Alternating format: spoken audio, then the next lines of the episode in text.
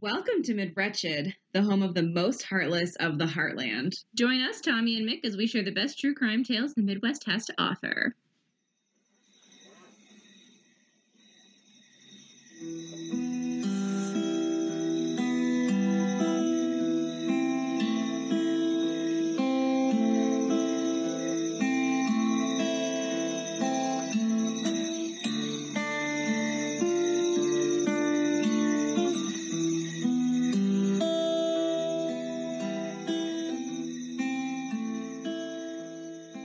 Well, welcome back to Mid Wretched, friends. Yeah, welcome back. Happy Thanksgiving. Yay! Is this our Thanksgiving episode? This is our Thanksgiving spectacular, remember? That's awesome. Happy holidays, everybody. Happy holidays. We hope you're eating plenty of pumpkin pie Yes. and buckeyes and pumpkin cookies and pumpkin bread. Yes, and stuffing. Stuffing's my favorite. Yes. Do you remember the year that we made those pumpkin gnocchis? Yes. Oh My gosh. I still have that recipe. Oh, so good. I should make them again. Yeah. They're such a pain though. They are annoying, but they're so delicious. I loved that. If I was fancy like on Top Chef, I'd have a gnocchi roller. Ooh, well, I mean, Christmas is coming. You can put it on your gift list. Why not? Because I would use it so often. You totally. well, okay, maybe not. you never know. So yeah, welcome to our Thanksgiving spectacular. Welcome. We're excited to have you. Thanks for tuning in during this lovely, lovely week of festivities. Absolutely. We hope that you are celebrating safely in this the time of a pandemic. My lovely area is officially on lockdown. Wow, yeah, you are, aren't you? Yeah, not allowed to go anywhere. Wow.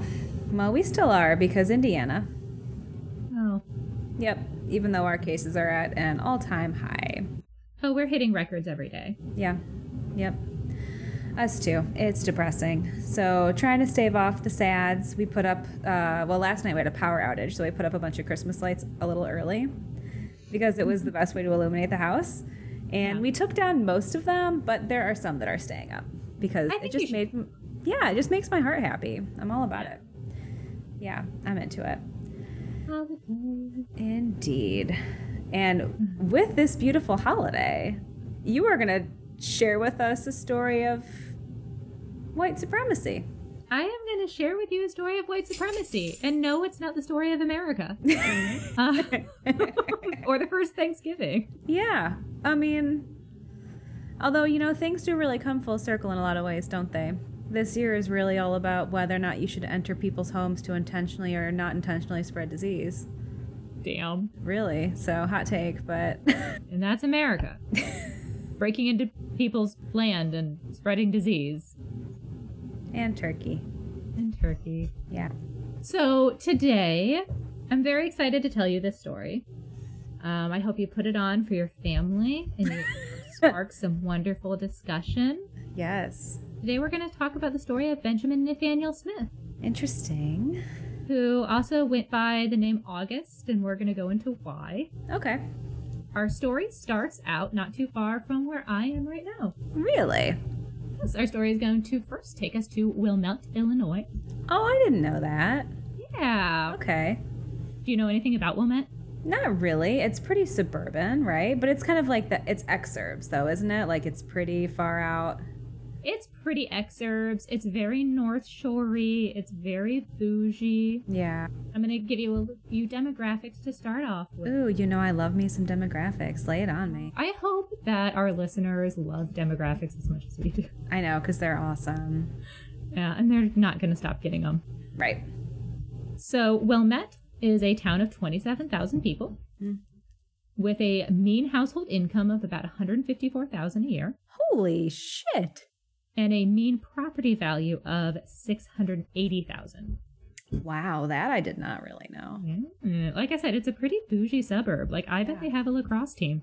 I'm, Lacrosse team. sure they have a couple lacrosse teams. They might even have like polo teams. Ooh. Yeah. You got to you got to think big. Think My hometown got a lacrosse team, and we were like pinkies in the Oh my air. gosh, that's amazing. I was long gone by the time we got a lacrosse team. But back to Wilmette, it's Mm-hmm. also 85% white. okay. And I'm going to contrast this with two other places that we're going to visit Mm-hmm. just to kind of give you a little bit of a lay of the land. Gotcha. So, Skokie, Illinois. Ah, Skokie. Mm, I love Skokie. And with Rogers Park, Illinois, a warmer home. Love you, Rogers Park. Yeah, I love Rogers Park too. I lived there Oh. during grad school and it was the best. Yeah, good contrast already. Okay. Um, so Skokie, in comparison to Wilmette, has a median household income of seventy-four thousand Okay. and a mean property value of three hundred eight thousand. Mm. It's about sixty percent white and, depending on who's counting, about thirty to sixty percent Jewish. Rogers Park has about a median income of thirty-seven k, Mm-hmm. and it's a little bit harder to tell the property value because it's not a specific like suburb; it's just a neighborhood in Chicago. Yeah. Um, but the median property value is about 200, 220K. Gotcha. Okay. And it's only about 50% white. Yeah. So those are a couple of the places we're going to visit. This story is going to take us actually across state lines for a little bit Mm. too. Doesn't Rogers Park have like the most languages spoken within like a square mile of anywhere in the country or something like that? I think it's something like that. Like, yeah, they have a ridiculous number of languages spoken. It's a ridiculously diverse neighborhood. Yeah. It's wonderful. It's beautiful. Go there, hang out Oh, it's there. such a wonderful place. Yeah. I wish it wasn't so far away from everything. For sure. It's incredibly inconvenient to get to. It is, but it's so awesome. It was really annoying to drive out there though to see you. But we are going to start talking about this is a terrible transition, so I'm going to edit it and make it sound beautiful. So Benjamin Smith was born on March 22nd, 1978. He grew up in Wilmette with his parents, who were pretty successful white collar workers. Mm. His father was a doctor, and his mother sat on the village board of trustees. Oh. He was the oldest of three boys and attended a pretty prestigious high school, New Trier High School. Trier. Okay. one of those words my mouth doesn't want to say, but it's one of the top performing high schools in the state. He seemed to be a pretty typical student for the community. Mm. And kind of talking about, obviously, we're going to be talking about white supremacy, we're going to be talking about racism. So, to give you an idea of generally his upbringing, nothing really specifically stands out Mm. he claimed that there was no triggering events that caused him to become a racist, a white supremacist, but that he noticed feelings of hatred starting in about eighth grade. So he claimed in his writings for Indiana University newsletter where he attended college that his feelings of racism and hatred started in eighth grade Mm. in his history classes Hmm. because basically learning facts about history makes you hate people um but he puts the quote evils of slavery in scare quotes Oh. so learning about the history of slavery and learning about the holocaust where he puts murder of 6 million jews in scare quotes too Oh boy. he feels that the history teaching that he received in middle school and high school was mind manipulation. Wow. Yeah. As a teacher, that just okay. Again, I'm going to repeat he went to what is highly regarded as one of the top schools in the state. Yeah. So I don't know if you have an answer to this, but I'm curious, like, why did he have a platform at IU to make these writings in like a public capacity? He took it. Mm, okay. So he was just kind of like writing like op eds and stuff like that.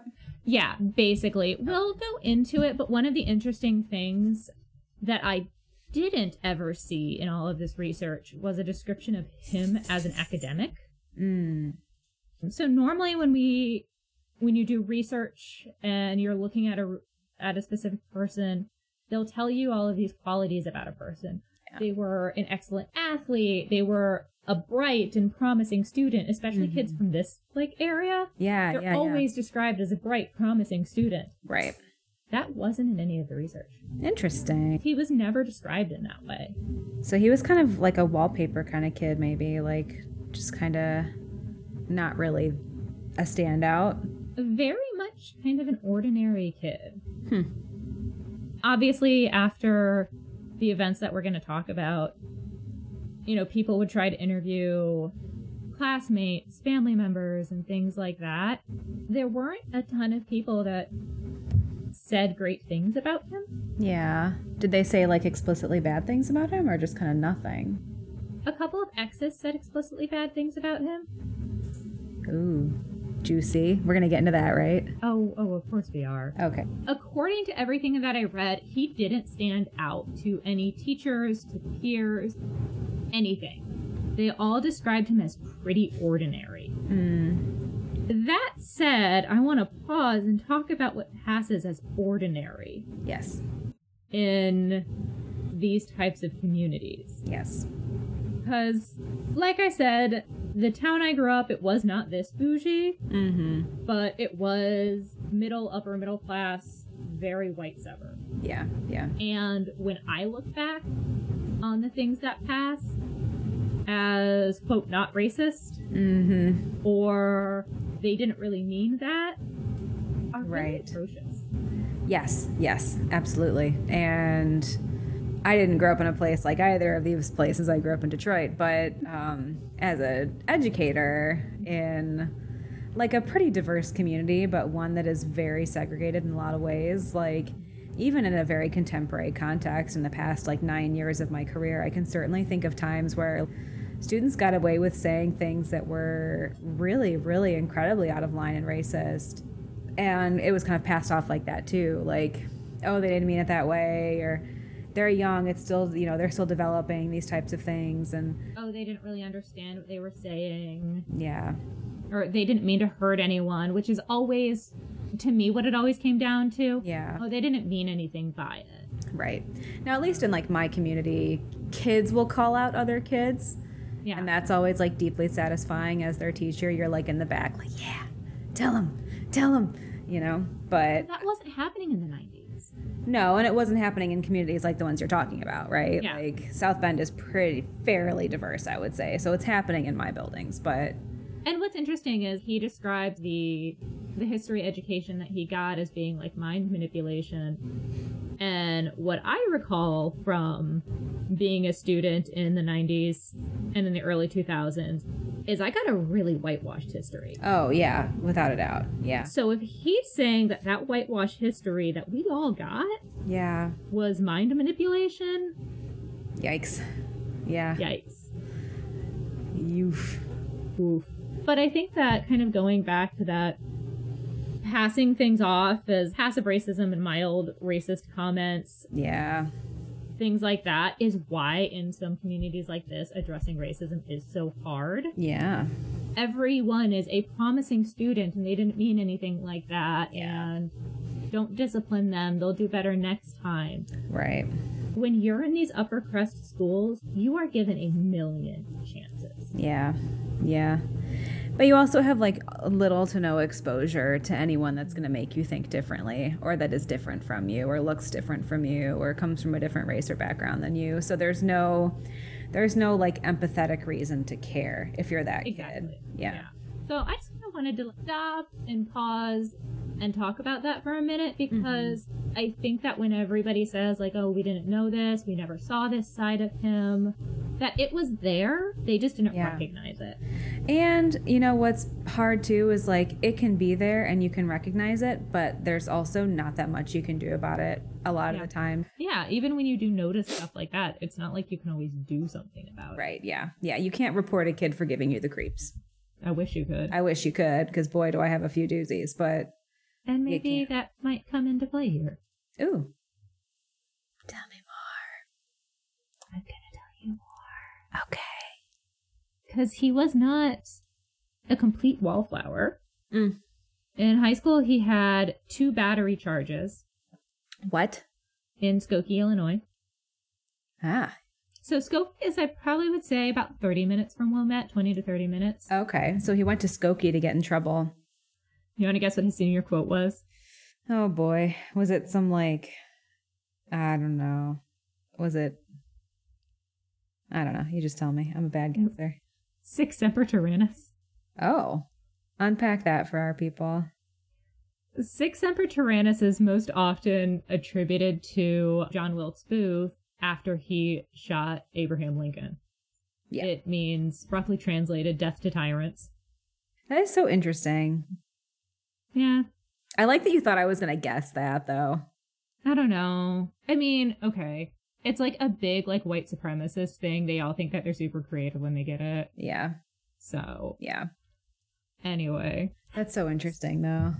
But to me, he's not, there's not no signs here, right? No, that's a pretty explicit one. hmm Yeah. After high school, Benjamin went on to college at the University of Illinois, Urbana Champaign. Hmm?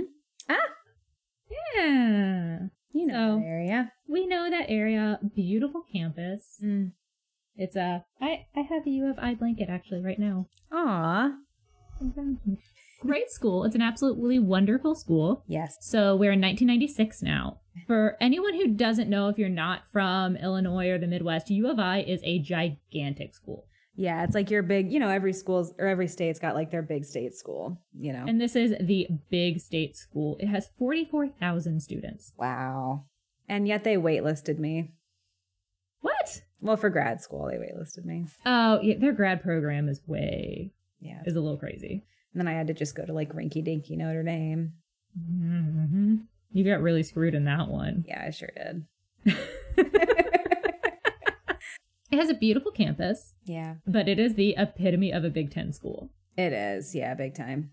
It's also a school that hosts a ton of international students and promotes really diverse student involvement. Oh no, he's not going to like that. No, so their population, their student population is only about 46% white Wow. and hosts 11,000 international students. That's amazing. That's a lot. Mhm. As you alluded to, this was kind of a big culture shock to Benjamin. Mm-hmm. Now we're going to go into a little bit of my speculation. Okay, okay. Okay.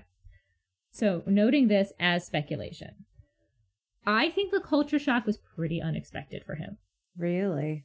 because, again, it's a Big Ten school. Yeah.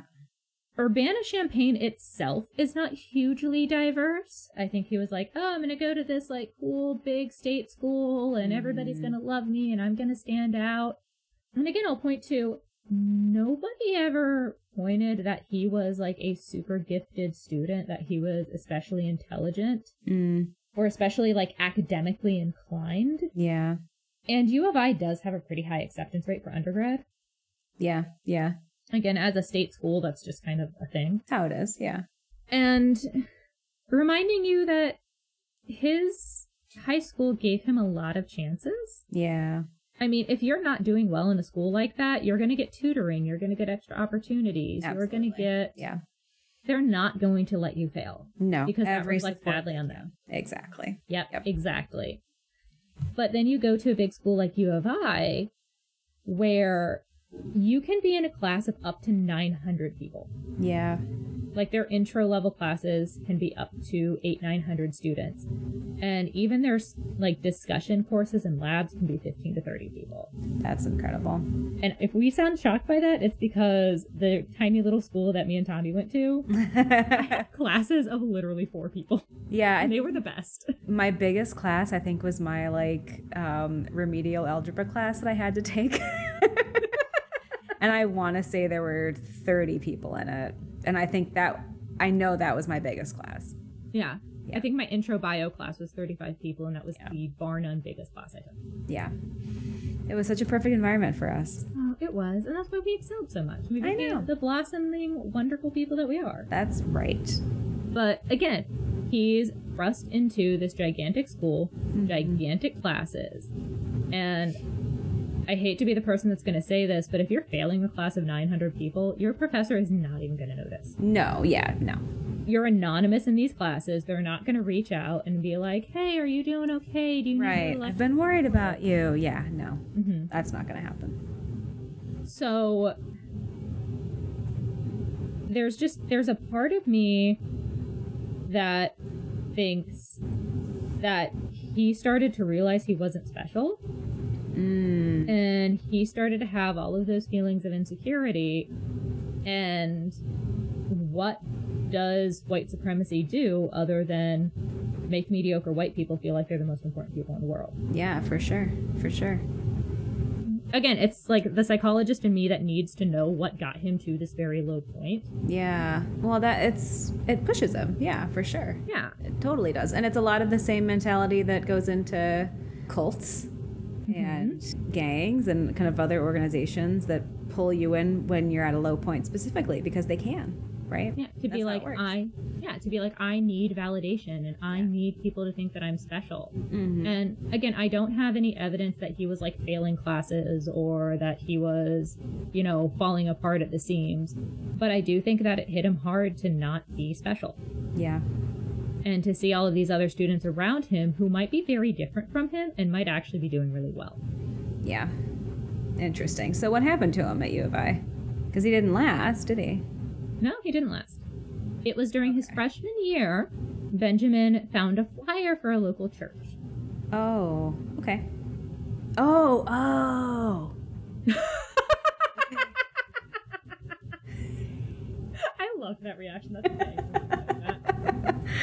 This got me into such an internet wormhole. I'm so excited. Okay, tell Did me you more. go down the wormhole too? A little. I was trying to not wormhole too hard because I wanted to make sure it was your wormhole, you know, but I definitely.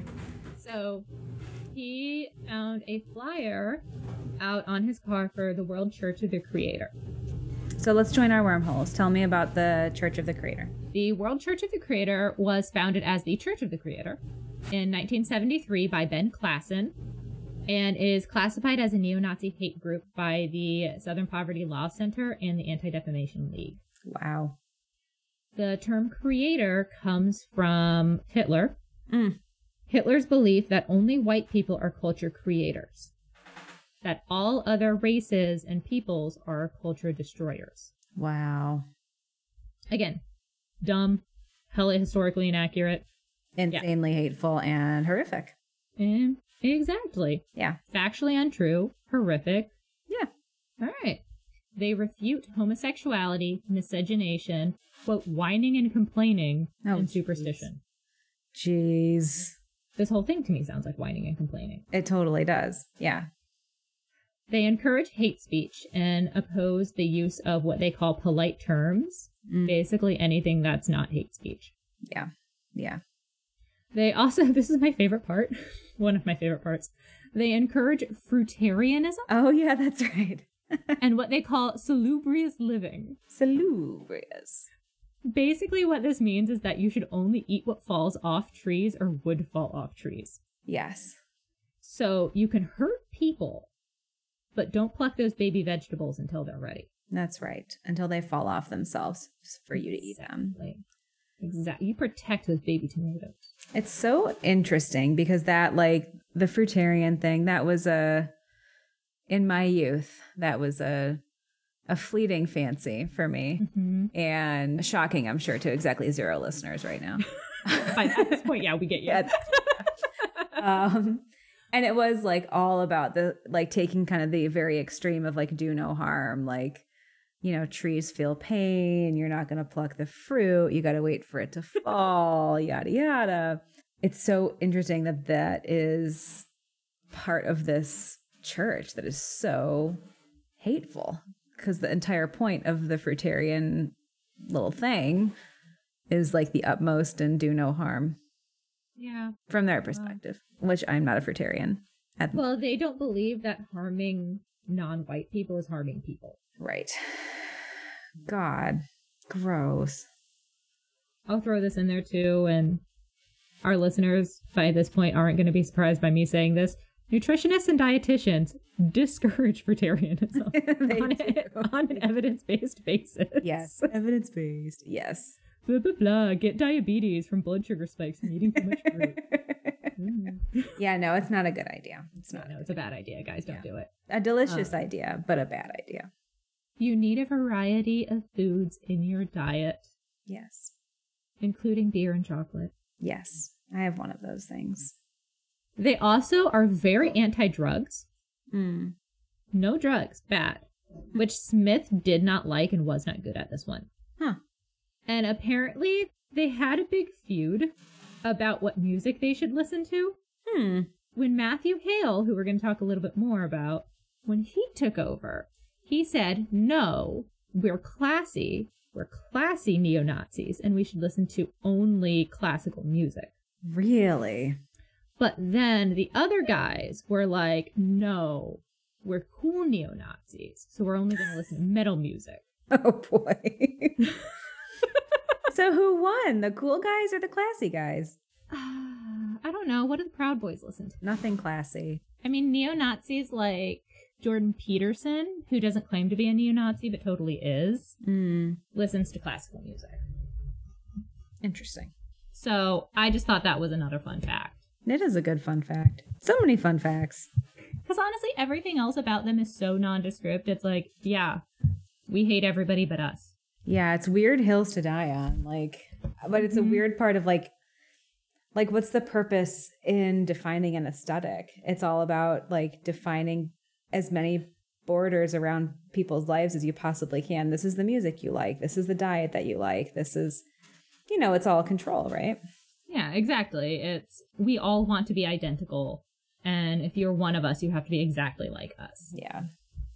They have this belief in like the 18 precepts and five fundamental beliefs, but basically what all of that boils down to is supporting racial holy war and racial loyalty. Ugh.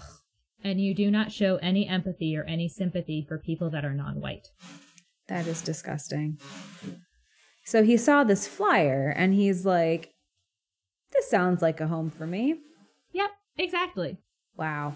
One other thing I wanted to touch on, and we'll get into it. Well, I think it's important later, Mm. but they also believe in what they call the enemy toll effectiveness factor, or the E Okay. ETEF. This is basically the ratio of white supremacist lives lost compared to the number of total lives lost by each violent act. Gotcha. Mm-hmm. Ugh. Oh, gross. Oh, that's so terrible. Yeah. So it basically boils down to they don't care if their own people die as long as they take more of the other people with them. Yeah. That's wow. They loved ancient Greece, and I know we talked about this kind Hmm. Yeah. of passing before. I Why? don't get it. Yeah. I don't get it. You know what the ancient Greeks loved? Miscegenation. They did. They loved it so much. they loved it so much. so I don't get it, but they like they love the ancient Greeks so much that they changed their names. Wow. Did they really? And that is why Benjamin Nathaniel Smith changed his name to August or Augustus Smith. Oh, gotcha. Okay. He also thought Benjamin sounded too Jewish. Ugh. Yeah, Wow. yeah. You guys can look up more, but I'm at this weird impasse of like, I don't want to give these people more time and energy, Yeah. but I want to cover this case and give you the background that you need to understand it. Yeah. So Yeah. And like you said, this all really spoke to little Benjamin slash Augustus. He began attending church services. And we should, when we say church, we should be using some scare quotes around that because Oh, yeah. Oh, good gracious. Yeah. It's like a guy's basement. Yeah. Yeah. And this is not like a church where people are learning how to live their best lives in service to other people. Oh, fuck no. Yeah. No. They're learning how to put down other people to make themselves feel better. Disgusting. But Benjamin ended up befriending church leader Matthew Hale, Mm. or as he liked to be called, Pontifex Maximus. Oh my. My. Pontifex Maximus. it's so interesting. Matthew was in his early to mid 20s when he first met Benjamin and claimed himself to be leader of the Church of the Creator. Hale stated that his journey into being a white supremacist began at age 12 when he saw a black boy kiss a white girl. And he just felt immediate hatred and he started his first hate group Oh my God. called the First Right Wow. Little Sixth Grade Pontifex Maximus. Just pontifexing all over the place. And he does this about a hundred times. Really? He just claims that he's starting a new organization or group and it's like him.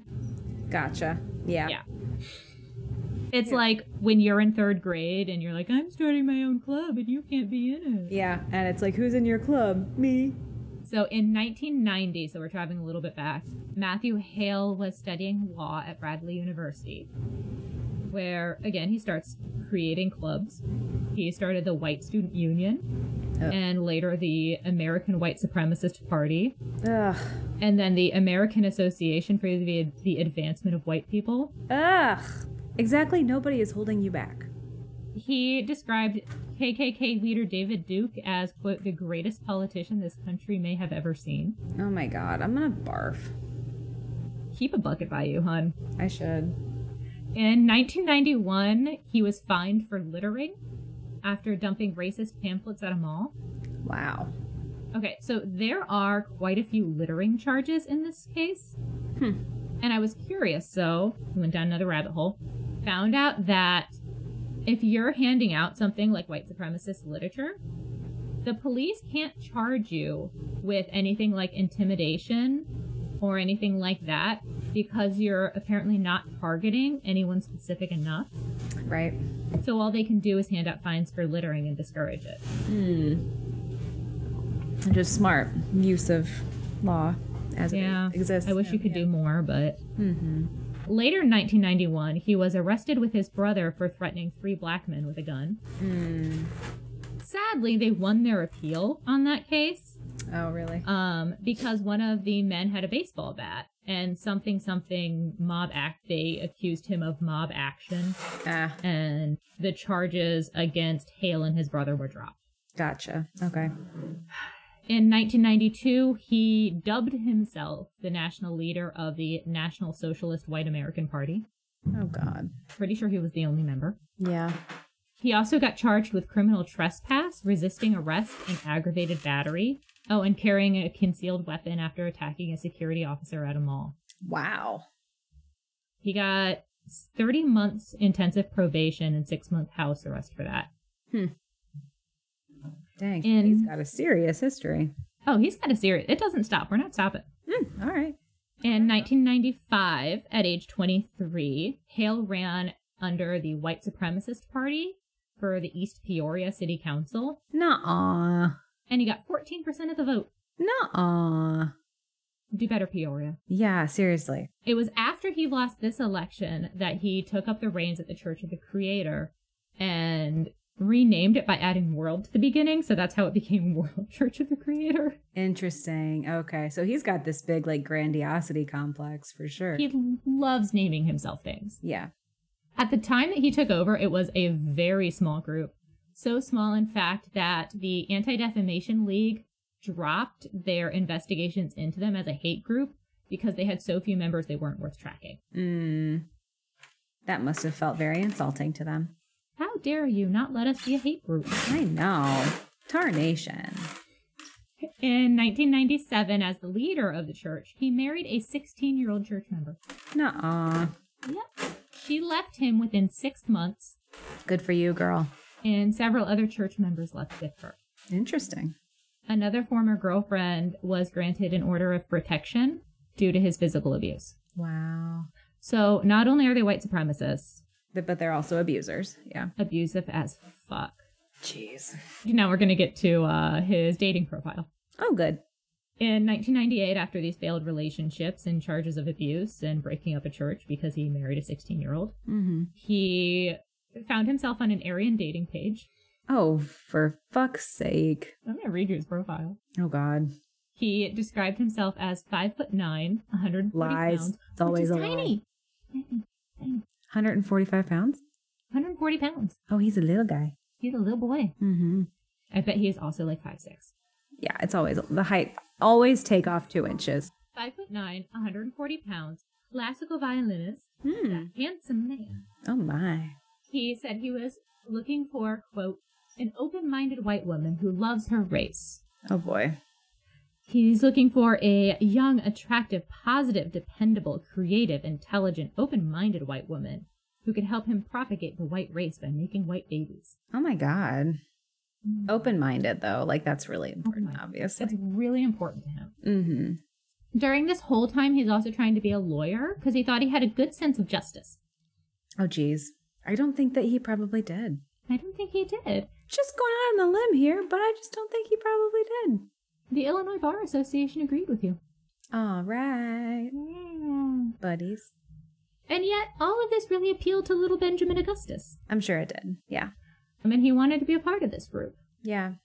because it gave him like this ready made set of values and identity, a ready made set of friends, extreme validation that he was a very good boy. Yeah.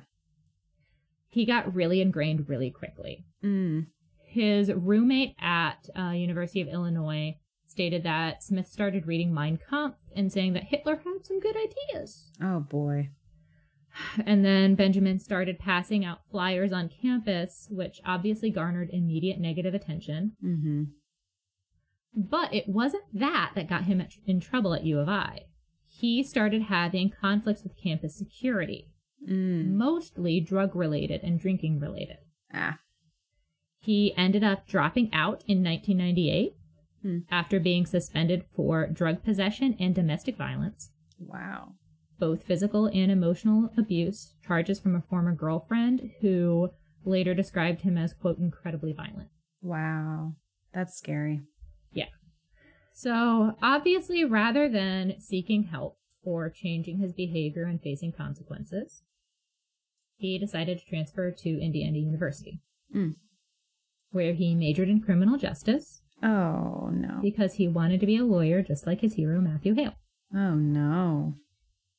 He quickly developed a reputation for passing out hate filled anti Semitic, anti black, anti Asian flyers across campus. Wow. He also, this was when he started writing for the university paper under the name August or Augustus Smith. And IU is not going to, IU Bloomington, the big campus Mm-hmm. down in the south part of the state here, um, is going to have a likewise very diverse community. It's not as big as U of I, but it's still quite large.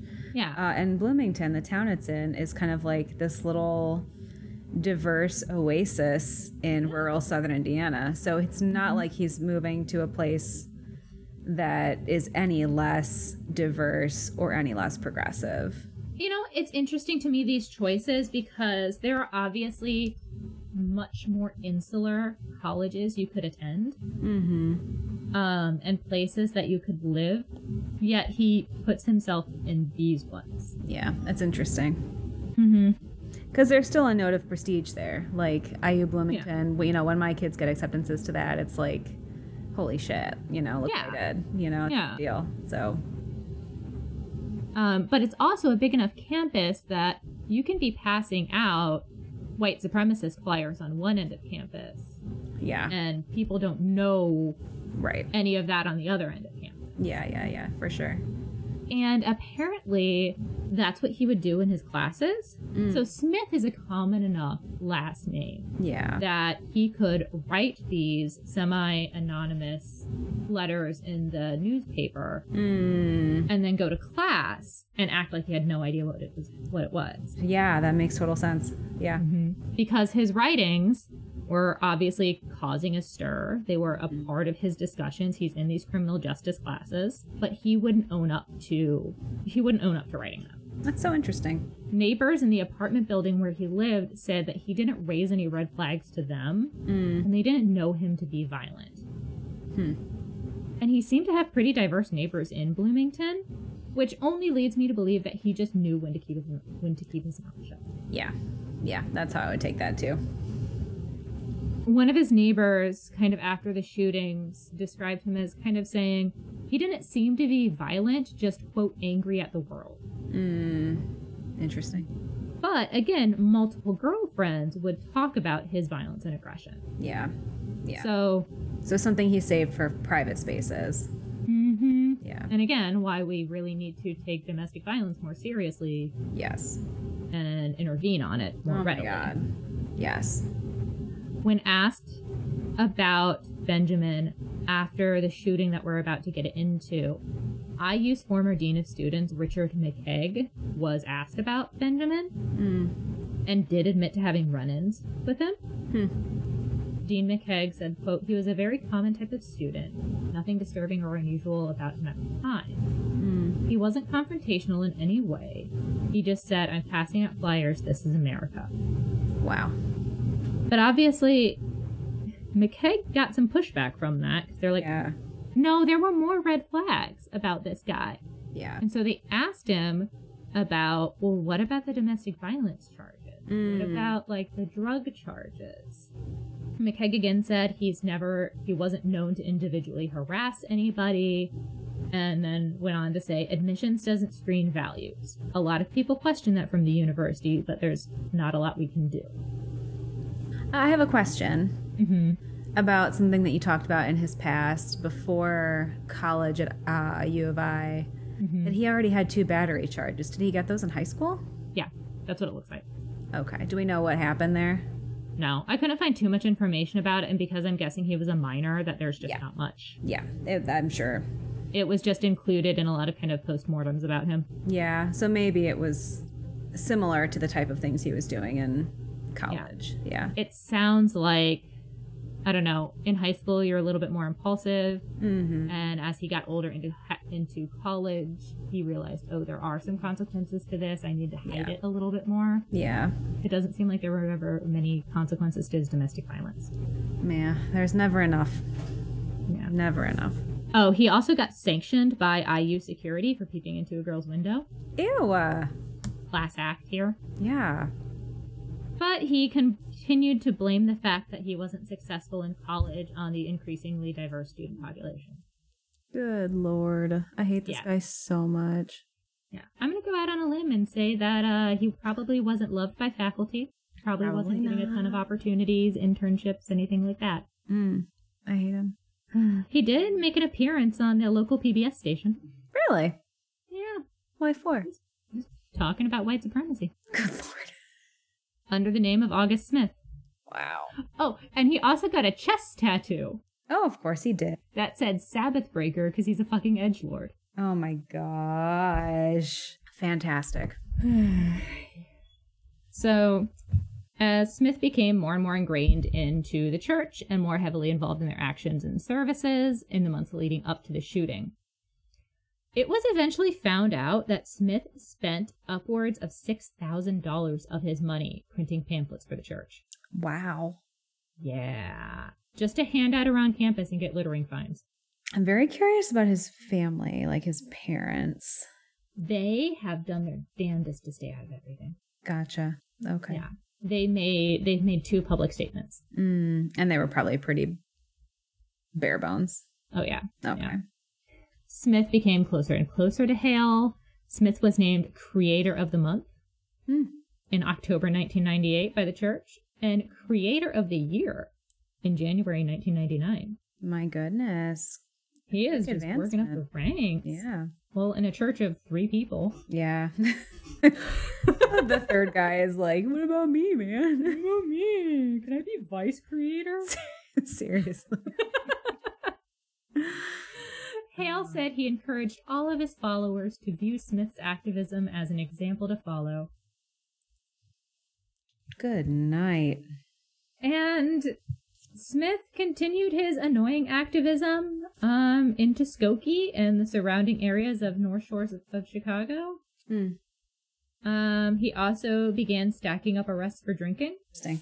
In June of 1999, he was arrested in Wilmette for driving under the influence. Mm. Um, and actually, his court case was scheduled for after the spree shooting that we're about to get into. Wow. Okay. So did he graduate from IU? No. Or okay. He was 21 um, at the time of the shooting. Gotcha. Okay. So now I'm going to bring us into the week leading up to the shooting. Okay. I'm going to circle back around to this at the end because in no way does this minimize the actions of Smith. Mm-hmm. He is fully responsible and completely repugnant. But I also feel like he was such a tool of Matthew Hale. Yeah. That's Hale- interesting. Recognized exactly how much he could manipulate this kid Mm-hmm. and just made him his pawn. Yeah, and Hale's been like struggling this whole time trying to figure out like how do I make a name for myself? How do I, you know, Mhm. advance this like disgusting repugnant mission? And he sees somebody like uh Benjamin as a, a vehicle basically. Exactly, exactly. So, in the week leading up to July 4th, 1999, as I mentioned, Hale really wanted to be a lawyer. because he thought he had a good sense of justice. Mm. And as I also mentioned, the Illinois Bar Association did not agree. Hale received a letter from the state bar rejecting his application to practice law. Mm. The panel responsible for evaluating the character and fitness of prospective lawyers stated that Hale's incitements of racial hatred for the purpose of depriving selected groups of their legal rights was blatantly immoral Mm-hmm. and rendered him unfit to be a lawyer. Yes. So let's give a little clappy clap for the Illinois State Bar's decision Good right there. job, Illinois Bar. Hale was obviously incensed by this, Mm. and so was Smith, My goodness.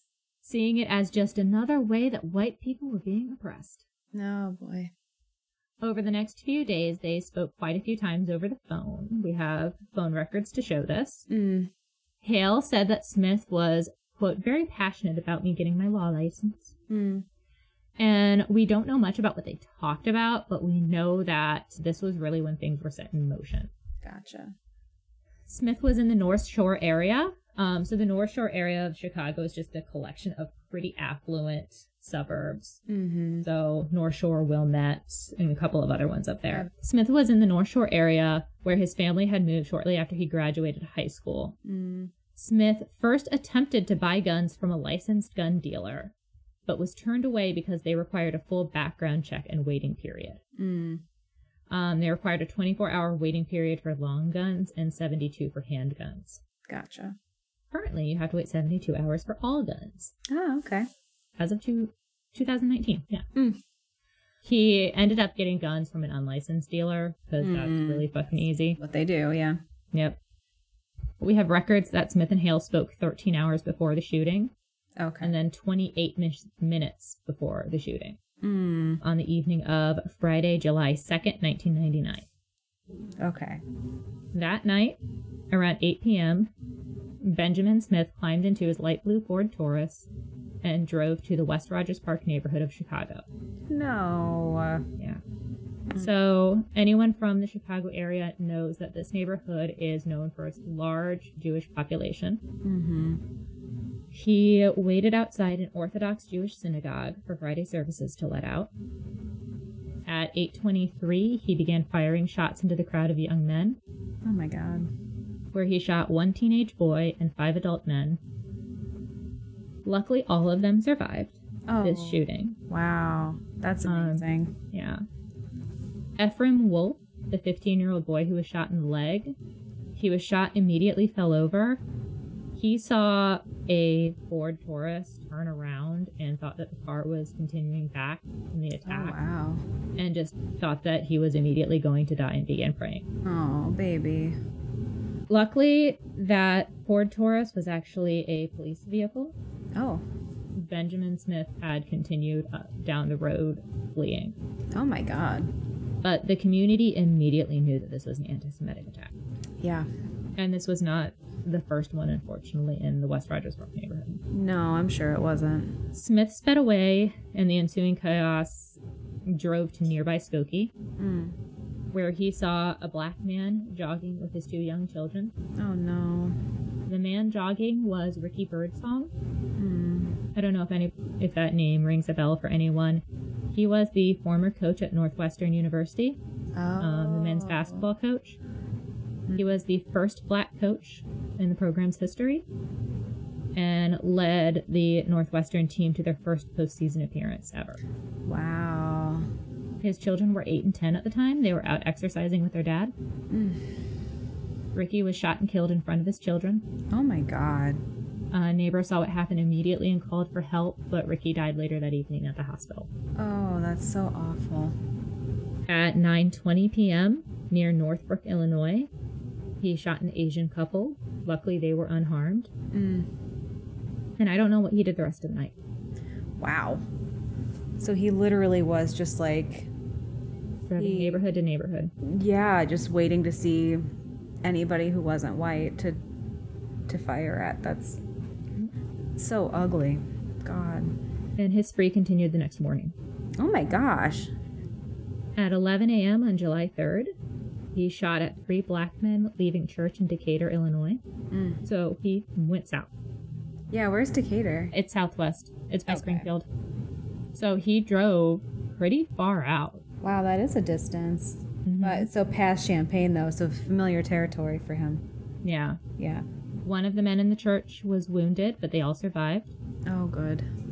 At 11:30 a.m., he shot six men of Asian descent near the University of Illinois in Urbana. Again, one was wounded, but they all survived.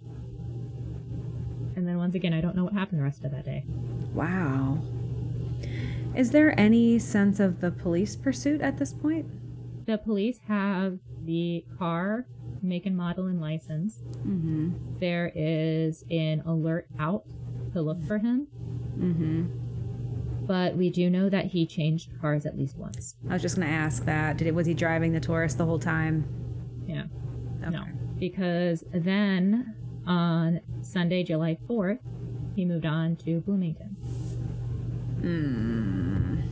At 11 a.m., he shoots into a crowd of parishioners at a Korean Methodist church, killing the 26 year old Won Jun Yoon.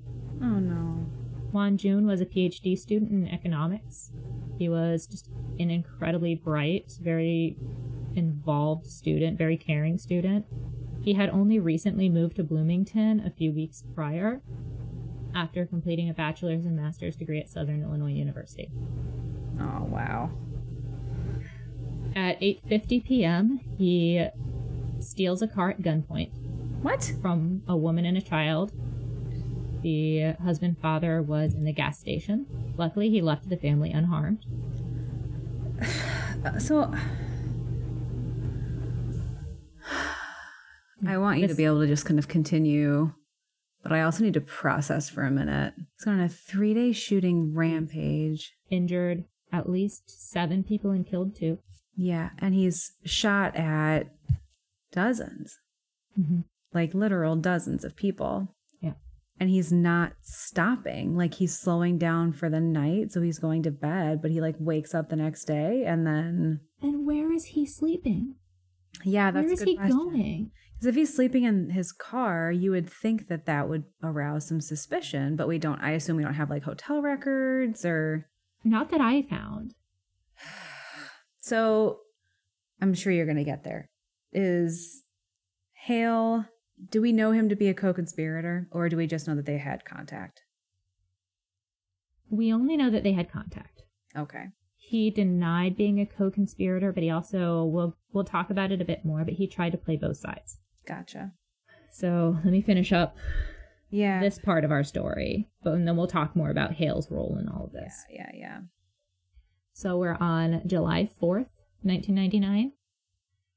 At 8:50 p.m., like I said, Smith goes to steal the car at gunpoint. Mm-hmm. Luckily, like I said, he left the family unharmed. Smith begins to travel back toward Illinois. Mm. When he hits Salem, Illinois, his car was seen by deputies Todd Garden and David Hiltibidal, Mm. who said they followed the van for 5 miles before attempting to stop it. Okay. Now, it's unclear in the records that I read if the police were looking for this specific van or if Mm-hmm. they just felt suspicion or if there was erratic driving or something like that. Yeah, speeding or something. Mhm. Yeah. They turned on their lights, alerting to the car to pull over. But when the car failed to pull over, a chase ensued. Mm.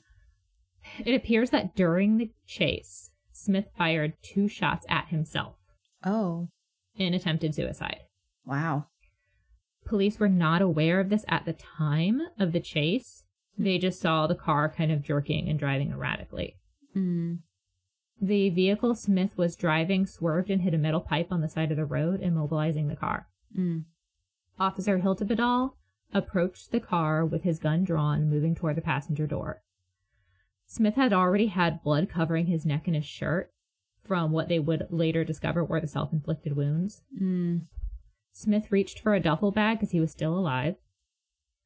Reached for a duffel bag on the floor by the passenger seat and a scuffle ensued. Hiltibidal pushed Smith into the space between the two front seats and heard two shots from a small caliber weapon. Hiltibidal stated he did not see a gun in the car and did not touch his weapon. Mm. Smith was rushed to Salem Hospital, where his heartbeat was restored twice, but he continued to lose consciousness and after 40 minutes of attempted resuscitation was declared dead. Wow. The cause of death was identified as the gunshot wound to the chest. Initially, the coroner stated that they couldn't tell if it was an accident or intentional. Till Eventually, it was ruled suicide as cause of death. Gotcha. Jeez. So- Now, when later interviewed, Garden and Hiltibadal stated that they did not know that this was the shooter. Wow. They said, We knew this guy was out there, but we weren't aware that this was him. Wow. And that's how the spree ended. That's. I have a lot of feelings right now. Tell me. Well, process. yeah, I need to process that a little bit. I think when we hear things like this and it ends that way, there's almost this feeling of like, really?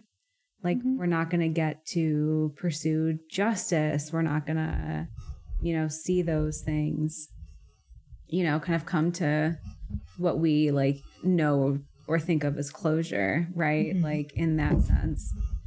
So it almost feels like anticlimactic in a way, like because it deprives you of the story that you want, right? Like you want to see the justice system unfold and do the right thing. You want to see, you know, survivors have their day in court. You want to see those things and Mhm. and so this just kind of like it, it deprives the that, you know, happening. But it's also like a loss of life and that's always something to be, you know, sad about and But remember what I mentioned before the E ETEF? Yeah. Oh, yeah, yeah. So if Right. he really Them, believed this in is a that, win. yeah, yeah, and he p- probably really did believe in that. So it was like, you know, he took the ratio. He was successful in the end in his own worldview. Exactly. Wow. I mean, what a disgusting piece of shit person hmm that I hate so much. Yeah. and that like i guess when you put it that way with that E etef like it makes it so so inhumane like this is just numbers he's like rattling off in his you know in his head like he's making ticks in his dashboard every time he shoots somebody like hmm it's Not to just him. It's to him and to his whole community. it's not people yeah yeah, Yeah, it's two to one, so we won this round. Like, isn't that just a disgusting way to think about it? it's a it's a completely disgusting way to think about it it's a disgusting way to live it's disappointing on like a humanitarian level to know that that exists in this world honestly you know Yeah. and that it exists this close to home is just like you know we all know that to be true but Yeah. And again, like this is this is one case that I picked out yeah for us to cover. There's thousands. oh yeah there are i mean thousands and you know we have in many ways like an environment culturally that makes it safe to be racist and then you know you mix that with somebody like benjamin and that's what happens like it breeds violence and it breeds it breeds like this complete lack of humanity And it it's just so interesting to me. You know, I'm sure I'll get pushback saying, you know, not to humanize or not to empathize, but these are just sad, insecure little boys Mm. at the end of the day, right? i don't know That are rageful yeah and dangerous.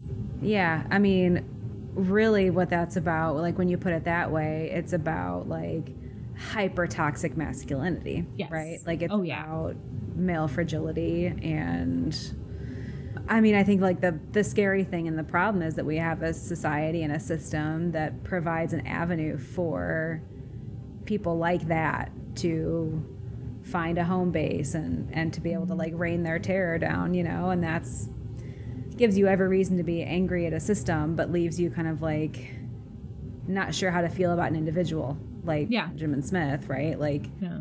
you know so how do you rage at the machine you know but like what do you do with your conception of that person you know hmm like i'm i'm having a hard time feeling empathy you know Mm-hmm. obviously and i'm i'm sure we're not going to have a whole lot of listeners who are out there thinking like wow i just feel so bad for him Yeah. Um, And I don't think you should. yeah. Like necessarily. I I I literally went through 12 years of school to ha- to force myself to feel empathy for everyone. Yeah. Like this is not a natural state. Yeah. That I have. yeah, you're basically a sociopath. I'm a reverse sociopath. Thank you. you are not. Uh, you're a beautiful soul. Uh, but uh, I want to get back into this. Yeah. Go. Sorry, my rants are like so disorganized. I'm just like kind of reeling a little bit. This is why I wanted to cover this case. Yeah. So, after all of this happened, Matthew Hale loved it. Hmm. Mm. Loved it. He got so much attention after this case. Yeah. He took every damn interview that he could. Wow. every TV appearance, every magazine interview. And he presented himself as this like hyper intellectual, better than you, I play classical violin Ugh. kind of thing. But in reality, he was an unemployed Illinois bar reject who lived in his dad's basement. That's right, Pontifex. His quote national headquarters was the spare room of his dad's house. Jeez. Do better, Mr. Hale. Get his ass out. He claimed thousands of church members when in reality it was about 150 people scattered across the country. Wow. But he also wanted to have it both ways. He initially tried to say that Smith had nothing to do with the church, that he Hmm. only met Smith once several years ago, and that they weren't close. Interesting. I think that he saw how much attention he could get and then kind of started to change his story. Mm. So then he started saying, well, Smith was in the church, but he lost interest, that Smith stopped paying dues, that his membership had lapsed. Hmm. He told one station that he didn't know Smith. Then he told another station that he did know Smith, that he had seen him earlier that week. And then eventually said that Smith had officially resigned from the church and produced a letter postmarked the day that the spree started. What? Yeah. Apparently, this letter, dated the night of the spree, said that he was formally breaking with the World Church of the Creator because he could no longer abide by Hale's nonviolence. What? Convenient, right? Yeah, very convenient. Very convenient. Okay. Also, in this really kind of smarmy way, he knew that Smith being a shooter was going to bring people into the church Yeah. because that's how gross people respond to things. Yeah. I mean, I was just looking him up real quick, and you see lots of pictures of him with like groups of people and out at marches and gatherings and stuff. So clearly he found some traction as a Yeah. result of this.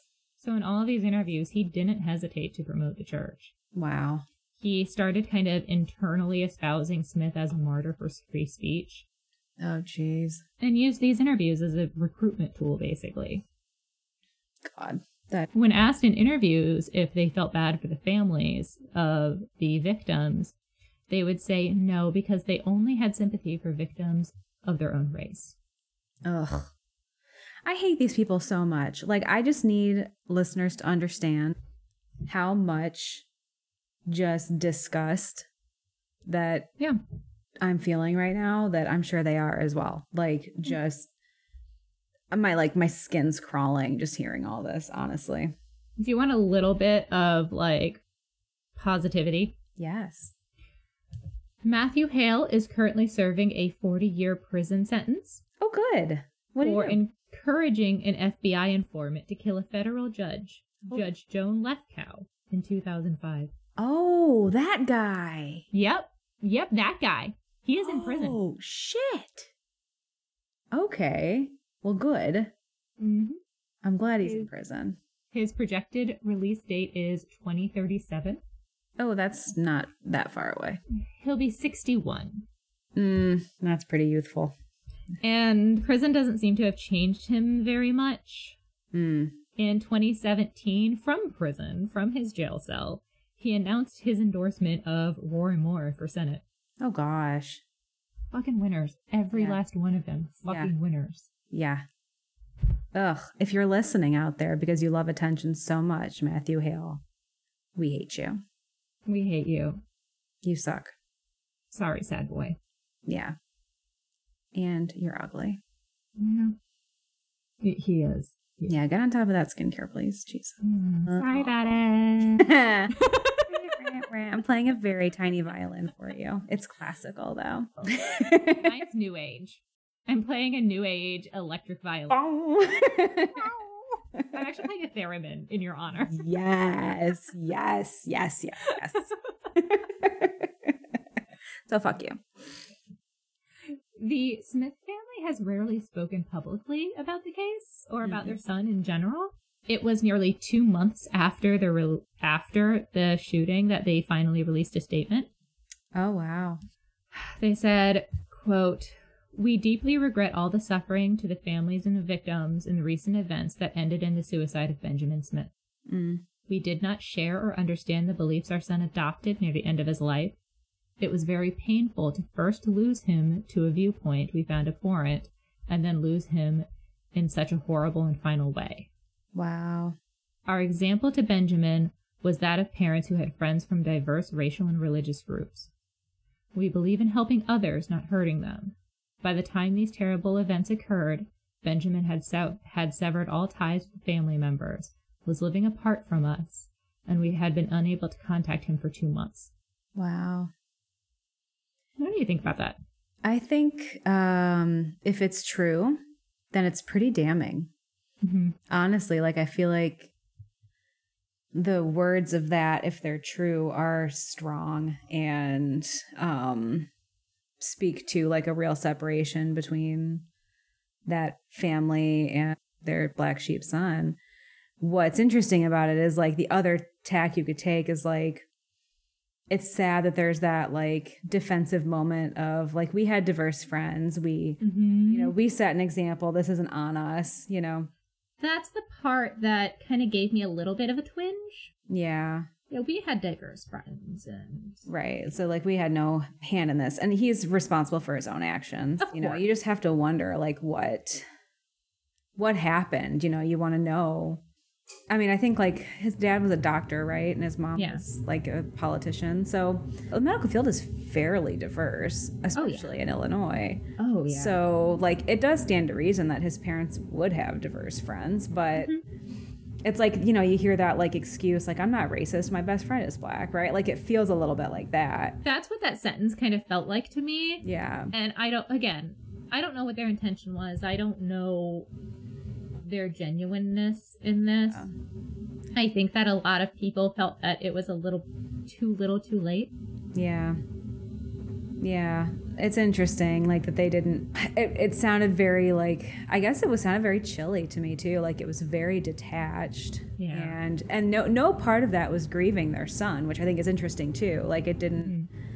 like they first talked about losing him to ideology you know and and that that is like kind of treated on the same level linguistically as losing him his actual life you know Yeah. that's really interesting too because they level those two things it doesn't sound like one is kind of like a worse grief than the other so there is this like detachment to it that i think is kind of that makes me kind of believe it i don't like the whole idea of like throwing out who your friends are as an excuse for why you're not involved but i do wonder if it was like fairly sincere because that coldness for some reason makes it feel sincere to me it's interesting because obviously like everybody grieves differently and i can understand the community being a little irritated that it took two months for them to respond i can also understand that it takes a while for a family to process and digest what their son did Yeah, and I think in a situation like that to to also then like craft a response that is going to be socially acceptable too, right? exactly Like they couldn't come out and say the day after like we're so sad about our son, we miss him so much. Mm-hmm. You know, that would be like so dismissive, you know. So you, you understand why they didn't do that, you know. yeah yeah Yeah, no, it's interesting. And like everyone grieves differently. And then you add the layer to it of grieving publicly, right? And that just adds like such a wild card to it. i just i don't know if there was ever a way that they could have responded positive like a way that people would have accepted Yeah, and I almost feel like deep diving into the response is interesting, but like critiquing the response feels like a shift in responsibility that isn't appropriate too, right? Because I could I could imagine a lot of pushback to that response, and the question that I have is like, what's their responsibility though, really, like in this context? Interesting, because we're gonna. I'm gonna push a little bit deeper on that one Really, because do you remember the 15 year old Ephraim Wolf? I do. Yeah. Okay. His family sued both Matthew Hale and the Smith family. Interesting. Okay. They sued Hale for encouraging violence, Okay. and they sued the Smith family for, I'm going to quote what he said here. They had a duty to attempt to raise their child to not believe in killing people due to their race, religion, and or national origin. Oh, that's so interesting.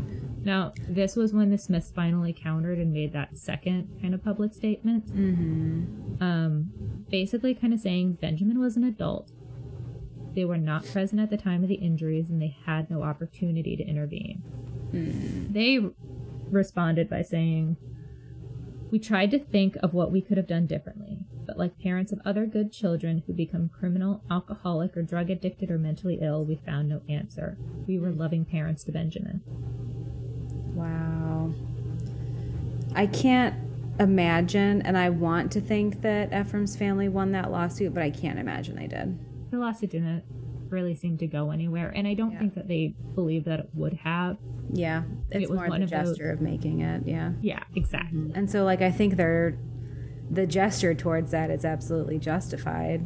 Oh, yeah. You know, from a legal perspective, it was never going to go anywhere. But then you do have that like oh, I talk about this with my students all the time because when we have like characters that do bad things, we always kind of dive into like especially like young people because a lot of times teenagers will say well their mom should have raised them better than that when we read beowulf actually so my kids were like digesting Mom should have done better. I know. That's what they were like. They were like. Because I bef- before Grendel's mother like killed anybody, I paused and I had the kids think about okay, Grendel's, you know, Grendel's mother is out there grieving. How should we feel towards her?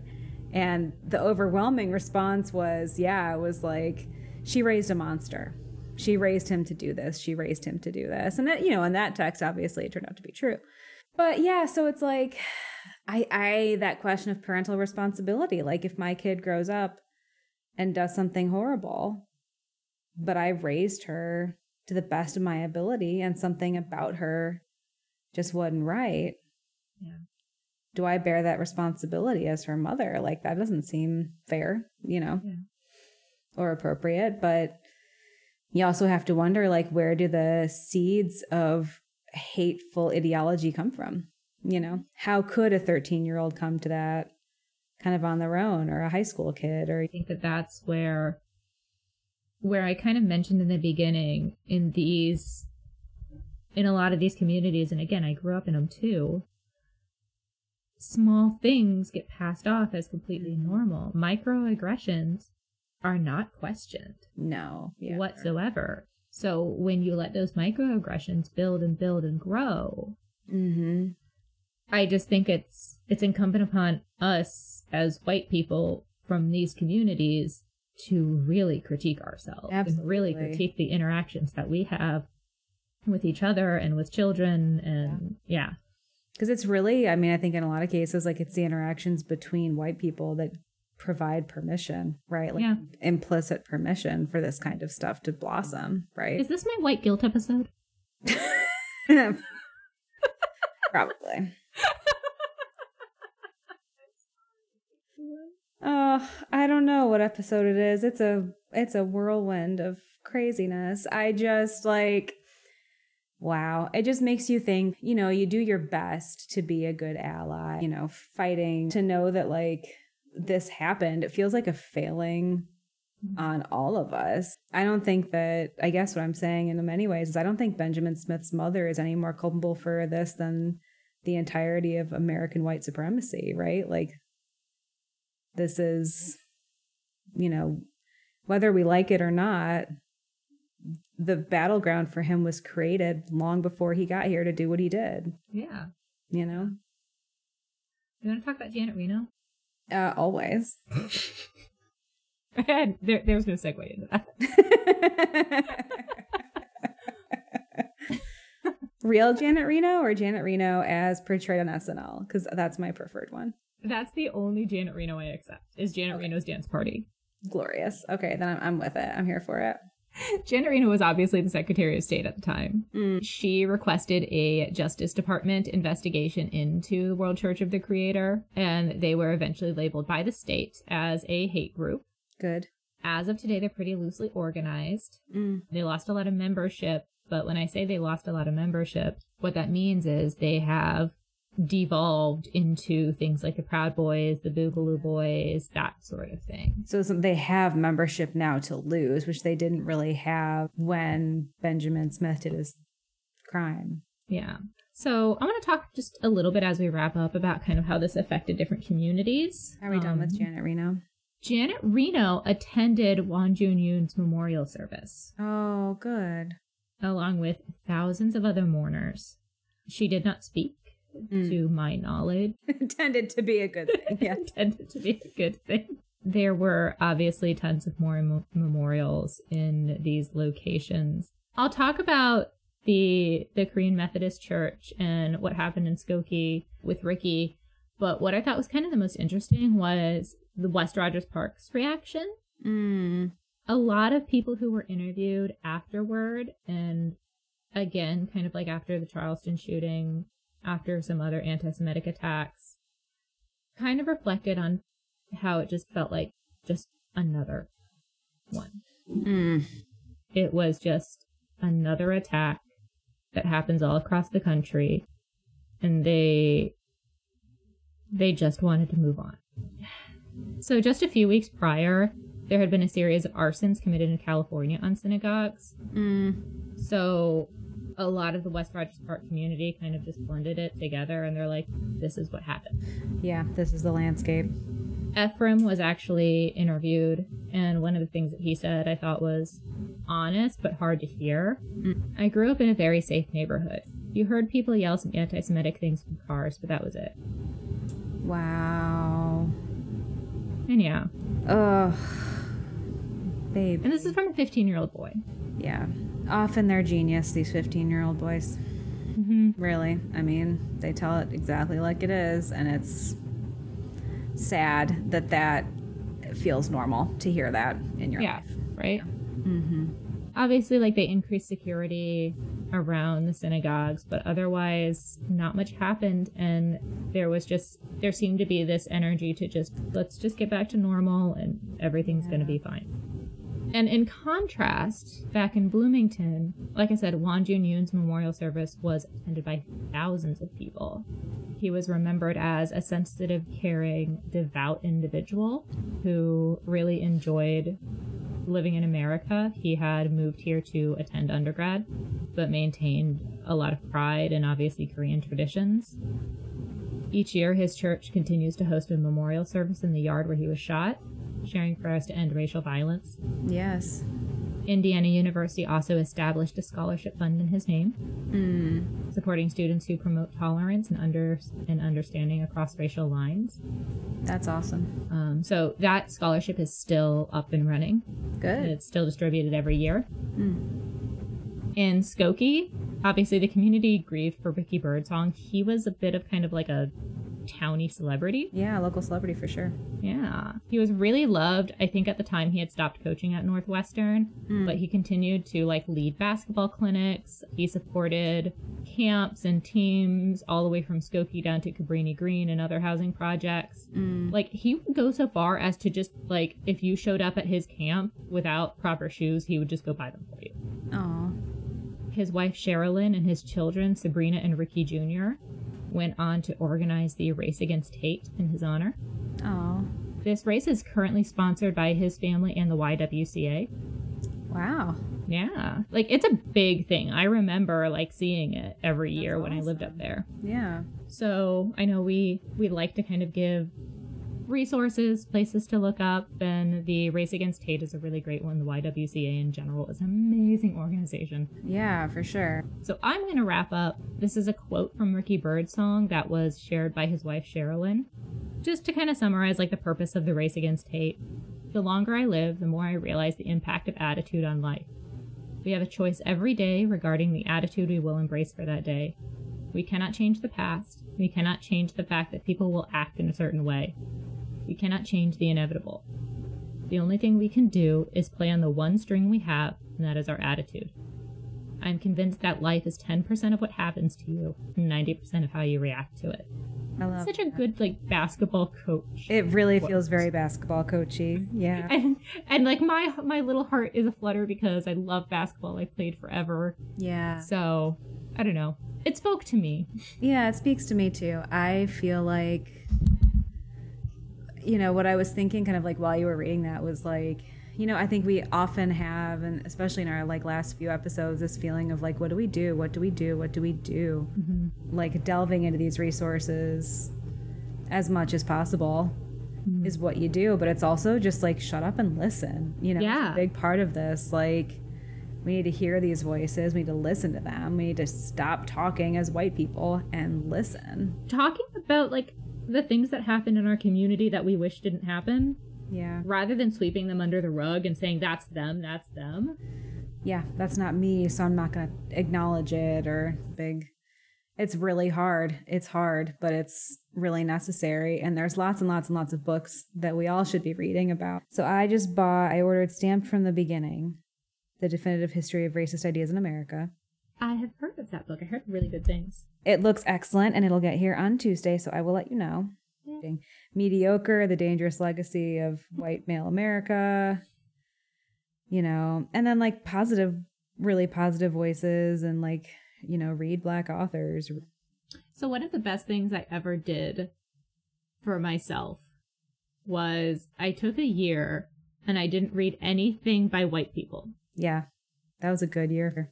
I, I highly recommend people taking that challenge. It was I discovered so many great authors. I'm a big science fiction nerd, and so I grew up on all of that like Cold War era science fiction, but obviously that was very white. Yeah, and very male. I discovered some of the best authors, Oh, yeah. still in that same exact genre. Yeah, for sure. For sure. Yeah. So, I mean, it's really, you know, shut up and educate. And start fights at the Thanksgiving table. Hell yes. So we hope right now that you're brawling at your Thanksgiving table. Yeah, I hope somebody threw a turkey leg. Yeah, that's right. And I hope that you threw one right back. Don't throw the mashed potatoes because those are freaking gold. yeah, but throw things for sure. yeah. Yeah. Is that it? Is that our is that our story for this week? I think that's our story for this week. I think it was really interesting. Yeah. What do you do next week? Tell us about next week.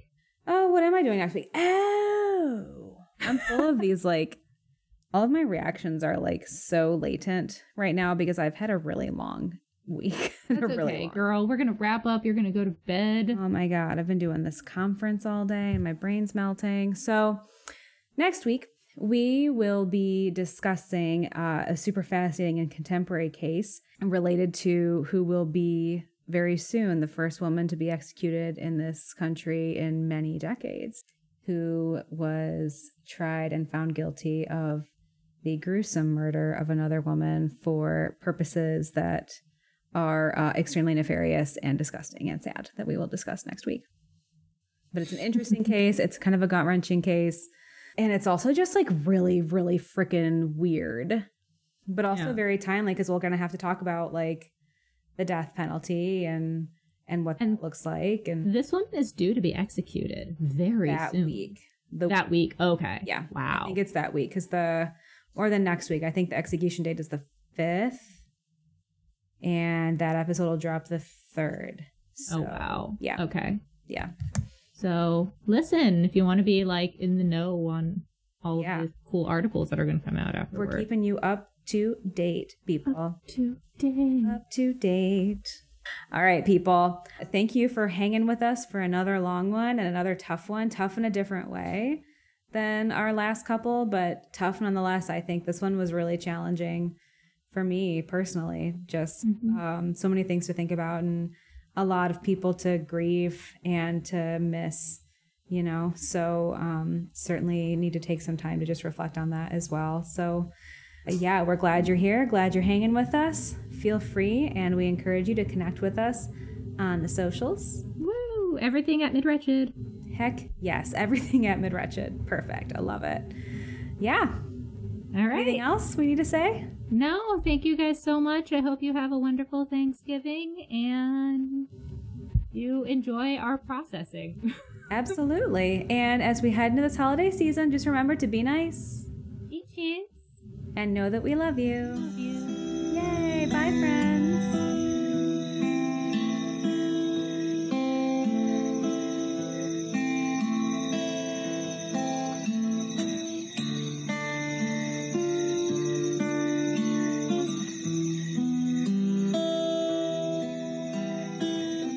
I look like I'm in an undisclosed location. You do. You look like you're in a murder basement. I am in a murder basement. Dun dun dun. Talking about murders in my murder about basement.